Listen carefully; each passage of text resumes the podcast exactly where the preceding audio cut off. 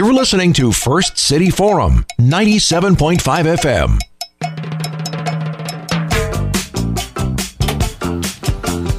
Hello, hello, hello, and welcome to the First City Forum. I am your host, Joe Williams, and today in the studio I have Ganja King Eric Reimer. okay, uh, first of all, I want to get into it. Um, First City Forum is brought to you by Providence Properties and Southeast Alaska Orthopedics, and today, uh, guys, uh, this is an an an a grown folks show, as as we like to say it. Eric, how are you today? I'm doing great, Joe. Thanks for having me on. It's a real uh, pleasure, honor to be here. So, with the First City Forum, I like to get right into it with the introductions. Who are you, and what brought you to Ketchikan? Sure. Uh, well, my name's Eric, and I came to Ketchikan in the year 2003 uh, from Carbondale, Illinois. I dropped out of graduate school and came to Alaska to become a commercial fisherman. All right, and at, uh, so okay, so going from commercial fisherman to uh, dispensary owner. I mean, I mean, so let's talk more about your career as a commercial fisherman. How long were you a commercial fisherman? Yeah, I deckhanded uh, on boats for a couple years. It's funny. I, I, actually started. I came up here to work on a seine boat, right, to catch salmon and have a grand adventure. Like get out of school for a minute, and uh, I didn't end up getting a job on a seiner. I ended up on a dive boat deckhanding instead. Um, managed to do a couple seasons as deckhand on some really great boats, and I thought to myself, my God I should do this. I can do this. I could be a diver. And so, yeah, I kind of worked my way up there. Um, became, became a permit holder on a boat. Uh, worked for six years with another guy, and then bought my own vessel. Um, and piloted that and captained that for the last seven years. And then, uh, you know, we started up the Stoney Moose in 2017. Beautiful. Now, going into how you started the Stoney Moose, what gave you the idea uh, to for the Stoney Moose? Like, what what brought you and to, to say I'm going to open a dispensary on an island in Alaska? You know, honestly, there's like the story I always tell is uh, sitting around right around Christmas time uh, with my good friends. I was at uh, the Fry's house and had uh, my partner Mark Woodward, and we were just kind of talking to each other about you know joking around. Ha! Look at this. It's going to be legal. We should open one. And, you know, it was a joke when we said it, but then we kind of eye contact and we're like, well, well, maybe we should. Yeah, maybe we should open one. What's going to happen here? And so, you know, it's been, it was it was a real challenge, uh, just starting it, knowing where to start, even, um, and then trying to figure it out along the way. It was all brand new. Yeah, because the Stoney Moose was the first d- dispensary in Ketchikan. Yep, that's right. We opened our doors on uh, like right before 420. There's a line out the door all the way down the block. Amazing. Yeah, that had to feel good. Your your opening day having that kind of response from the community. Oh man, it felt great, and I got to tell you, it was nerve wracking. I mean, to open the door for the first time, I had like the nervous farts, man. It was like it was butterflies in the stomach, and just like, oh my god, this is about to happen. Like all this work, all this time, all this preparation, and now it's like it's time for it to happen. And and it was a big deal. You, you know, uh, Alaska's a very conservative state, so uh, it was. A, I remember seeing in in the paper that the first person who purchased legal cannabis in Alaska from the Stoney Moose. So that was just a beautiful thing. So has has the uh, cannabis world and the and the world of this always been a passion for you, uh, and has that passion dwindled over time? Mm. Well, uh, you know, I, I, have always been passionate about plant medicines in general, um, cannabis being one of them. Um, and I think that it's a real, like, you know, you say Alaskans Alaska's a very conservative state, and you're mm-hmm. absolutely right. But Alaskans also really value their individual freedom. Absolutely. I mean, you'll go a lot of places in this world, and there's all kinds of different brands of of what it means to be conservative. I mean, you could be fiscally conservative, socially conservative. Um, there's there's a lot of different things that that can mean. But I think that by and large, Alaskans are proud of of themselves, of their state, and they want to, you know, have as much freedom as they can within the confines of the law or within the boundaries of the law. And a lot of times you'll see Alaskans push back against that when oh, yeah. when they don't like what's going on. So yeah, it's been it's been a uh, it's been a good journey. I love that. So How did you meet your business partner, your former business business partner, Mark Woodward? Oh, Mark and I go way back. I actually met his wife first. Um, we kayak guided together on what I fondly remember as the worst kayak tour ever. we gave a tour this one day. It was like real windy and wavy. Oh my goodness, we had a group of people that were not exactly fun loving. I mean, there were some people muttered, like Lee said, she overheard one guy saying, "This is worse than the war," and someone actually got sick and vomited in their lap from Oh, being seasick. So it was a real like, it was definitely the the worst tour ever. But um, yeah, we were we were friends from there, and then uh, Mark and I started hanging out and going fishing and camping, and we had kids that were the same age, so our families just got really close, and we were we were good friends for a long time. I love that. And it's always those moments where like something seemingly terrible happens that brings you together and is and the glue that kind of holds those things together. All right, so I want to go and more into like the uh, into the social and economic aspects of owning a dispensary. So dispensaries are quickly becoming major sources of revenue across the United States uh, fr- uh, from their taxes. You know, yet you can't use banks. What are your thoughts on that, and wh- and where do you see that going in the future? Do you see that changing? Do you th- what, what's happening on that front? That's a that's a great question, um, and I think that there's a lot of different ways that it's going. I, I feel that America in general is kind of like recovering from somewhat of a hangover from prohibition. Um, everybody has considered cannabis to be such a negative thing for so long. I mean, it's it's been ensconced as the gateway drug, right? Which has, by the way, been disproven. That's not actually the case. Um, the, it's No, been not encouraging cannabis use, but we're just giving information here. Right, right, right. I mean, this is just like the representation that cannabis has had, the image that cannabis has had throughout the history. I mean, there was the Reefer Madness movie. There was, you know, uh, Nixon's very active um, prosecution of cannabis users and, and you know, revolutionaries in general. Um, and and taking that evolution through the years, I mean, it's just it's classified. This plant has been classified as a schedule 1 drug which means there is no use for it whatsoever it's the worst thing in the world it's like heroin right and so that uh, the classification by humans juxtapositioned with the fact that we have uh, in our body a, a specific system designed to work with the chemicals of the cannabis plant it's called the endocannabinoid system it's it works within our body in, in very specific ways with this plant to do all kinds of things for our uh, for our general well-being I should say Which not every uh, creature has, and not every person has. Uh, to my understanding, not every person can uh, can get the intoxicating high from cannabis. Um, yeah absolutely. Everybody's different. Everyone's biology is different. So I mean every it'll work different with everybody. Absolutely. But the point that I, that I want to put put out there is like we it's just a plant you know? I mean it's it's something that grows in nature.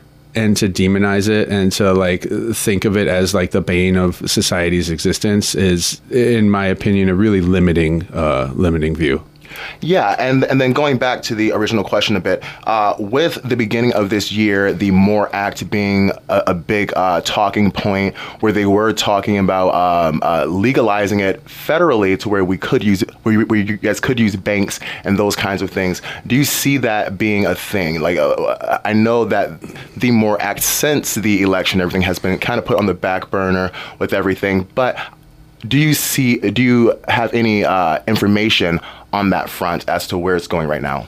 Well, I have no doubt in my mind that it will be passed. It's one of the few things that has bipartisan support in the country these days. I mean, everybody realizes that there has to be some sort of uh, regulation for this just industry that's blowing up. I mean, across the country, cannabis stocks and businesses are through the roof. Revenue from taxes in states where they've legalized recreational use have skyrocketed.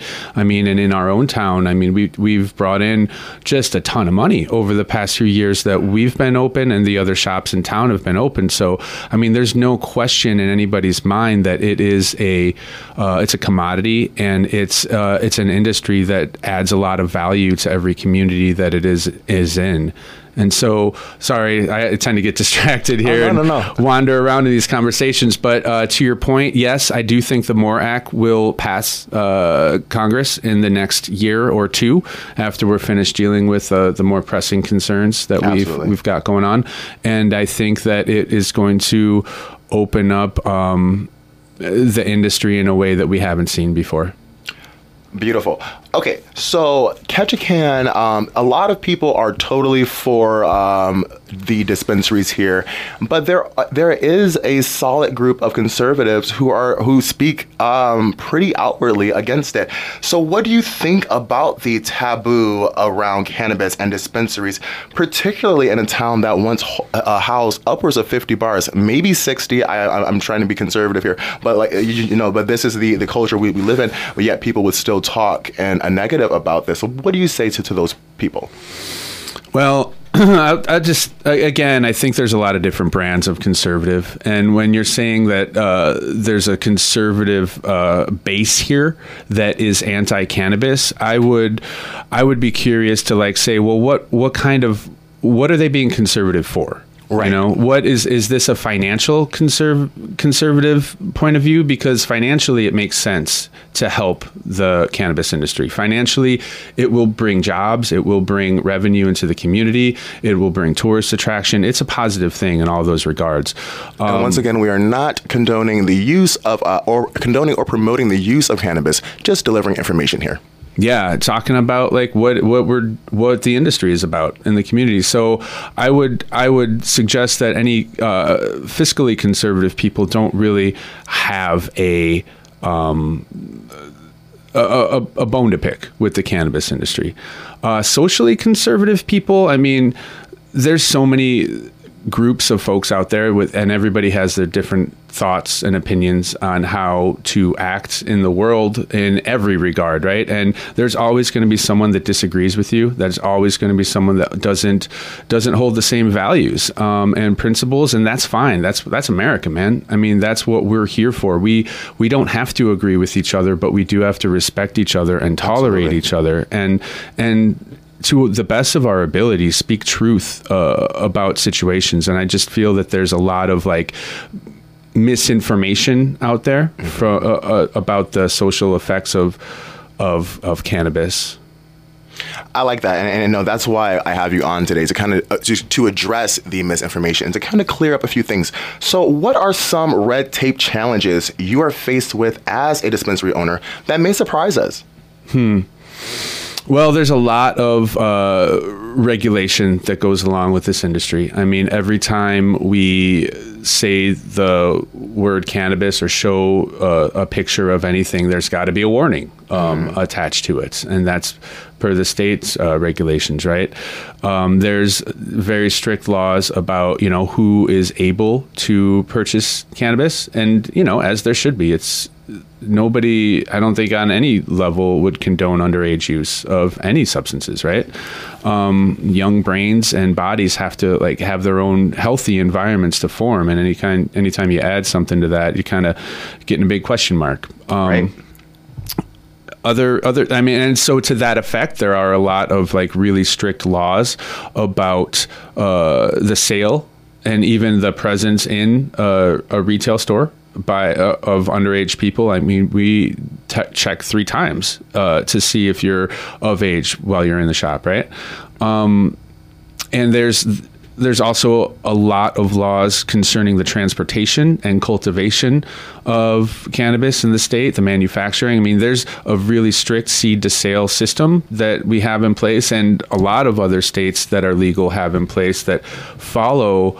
Uh, the the plant from a seedling or clone through its cycle of uh, plant life, vegetative and flowering, into its manufacturing into say an oil or an edible or something or just sale on the shelf. Like they should know and i say they like this this system and therefore the state knows where every bit of cannabis is in the state at all times. And so when we're looking at like red tape and and things that we have to deal with on the that side of things there's a lot of there's a lot of safeguards and measures in place to uh, to really track and and curtail uh, the distribution of cannabis to anybody that shouldn't have it.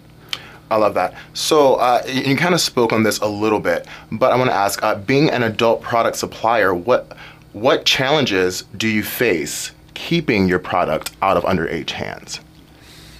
Um.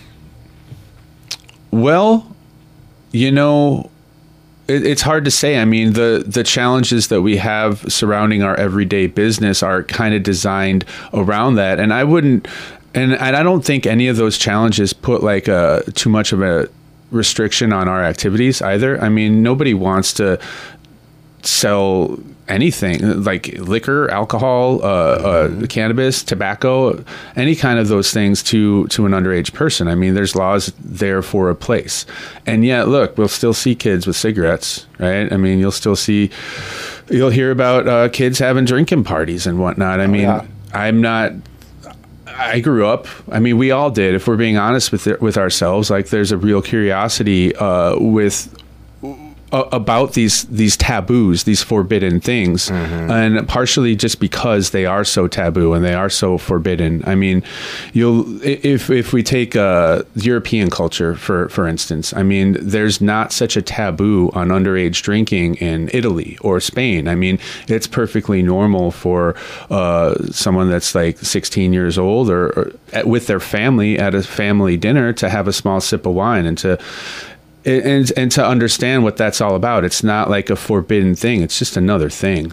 and, and not that we're promoting having a, uh, a toke with your uh, with your son or daughter. Uh, we're just giving information here. Yeah, I remember when I was in college, when I was a graduate student, I took a class called Wines and Vines, and part of this class was a four-day field trip to the surrounding uh, wine vineyards, winemakers, barrel makers um, in this region, learning all about these different aspects of wine. And a lot of these vineyards were family businesses. At the end of this field trip, there was a big banquet. There was a 13-course banquet with a different wine served fabulous. at every course. And part of the game that the professor introduced here was hey, every table, if you could identify this wine, if you could identify what kind of wine is and maybe tell us something about its fermentation based on smelling it and looking at it, then your table wins a bottle of that wine. Ah. So we're sitting four to a table, and there's the the guest of honor table up there, and we had some of the um, the vineyard family owners, and there was this little girl there that came along with uh, her mom and husband, who were you know the managers and owners of that vineyard, and we just kept trying to get the little girl to help us. She wasn't drinking wine; she had no idea. I don't think she probably ever tasted wine in her life, but she knew everything about it Oh, yeah. because she was around it so much. Like is that a bad thing? That's her family business. I mean, that that's a, a tool for her to grow into. And so I'm not sure where I'm going with this, but what I'm trying to say is like kids are around this, okay? And the best thing that we could do, the only thing that we could do that like is respectful of their intelligence and their decision making and their ability to grow into good people is to give them the truth about uh, what indeed these substances are all about, who should use them, what they do in your body, because ultimately everybody has to make their choices for themselves. I mean, you you could tell your kid not to do something a thousand times, but until they make that mistake, th- touching the hot stove, you know, hey, toddler, don't touch that stove, don't touch that stove, don't touch that stove. But until they touch it and find out that it's hot and that's not okay, then then they're gonna they're not gonna get that message. So And once again, we are not promoting kids uh, using marijuana to, to, to touch the stove or to try it out to know to know that it's not for them at this time. We're, speaking more on the uh, on the idea that the secret creates the sin, right? They educate on these things so that you know, hey, this isn't that cool, but hey, if you're out, well, anyways. Yes, the secret creates the, the, the, the sin. That's a, a saying that I kind of have um, because the, the taboo is what makes it enticing to do these things. And you probably wouldn't like it. My, my first time, I definitely didn't like it. I know people have thrown up, and thank you for reframing that. I'm definitely not trying to promote any underage use. I'm just saying we owe it to everybody to educate ourselves and to educate our children about what's really going on out there. Absolutely, and and it's also speaking on uh, uh, to, to my understanding, uh, a big part of what keeps uh, your product out of underage hands are the very strict ID standards. I mean, even if you're hundred years old, if you have an expired ID, you cannot buy cannabis in Alaska. Yeah, that's right. I mean, you have to have a valid ID. We're, we're, sticklers about this sort of thing. I mean, because number one, it's our it's our job to follow the law. We're mm-hmm. following the laws that are out there. We want to be as law abiding as a business and citizens as the next person's out there. I mean, so we're not like doing anything that's untoward or or shady or anything like that. But in addition to that, all of our packaging needs to be uh, child proof and, and, and child resistant too. So it's hard for for it to fall into unknowing hands. I mean toddlers aren't going to get into any of the stuff that we have out there because it's in these packages. Um, ironically, like it's hard for a lot of older folks to get into these packages too, for various reasons. I mean, arthritic hands, or you know, being unfamiliar with a, a certain shape or a, it's just tough sometimes. It's like a, a little puzzle. Yeah. Uh, all right, Eric, I, I want to thank you so much for coming on. I have one more question for you to kind of close it out. Uh, what would you say to those community members who feel your product is harmful, and how would you ease their concerns? And we've touched on this a little bit throughout the um, interview, but let's kind of uh, tie it all in and, and bring it in. You know. Uh, I think the only real way to understanding and, and acceptance is through uh, communication is through like a conversation uh, around this with this very specific concerns. Like i would i would urge anybody that has you know just the most the biggest chip on their shoulder about cannabis in the community to like go and talk to somebody about it. I mean talk to uh, you could always come down to the Stoney Moose and and open the door and like have a real conversation with people about like what this means in their lives and what this means in the lives of the people that they know. Like get some real uh, perspective on what this this means because just because just because you have a certain point of view doesn't mean that everybody has that or that everybody agrees. And like again that's what that's what living in america is all about is like respecting other people's point of views even if you don't agree with them. So to those people i would say hey how about some education? Uh, let's like let's look at some examples that you might not be familiar with uh, having to do with cannabis. Let's like get outside that box and think about these these things in a different way um, or or at least you know entertain the option because everybody's entitled to to their own opinion and and whatever they want to believe. I love that. Thank you so much, Eric, for coming in. And I and I've got to do a little disclaimer at the end of this. Marijuana has intoxicating effects and may be habit forming and addictive. Marijuana impairs concentration, coordination, and judgment. Do not operate a vehicle or machinery under the influence. There are health risks associated with the consumption of marijuana. For use only by adults 21 and older, kids stay away. Keep out of reach of children, and marijuana should not be used by women who are pregnant or breastfeeding. Thank you all so much for tuning into the First City Forum. I am Joe Williams, and uh, oh, I'm sorry. Today's show is, of course, brought to you by Providence Properties and Southeast Alaska Orthopedics. I hope you guys have a marvelous day. It's a little drizzly out there, but you know, it's still beautiful, and beautiful Ketchikan. Thank you guys so much. Have a fantastic day.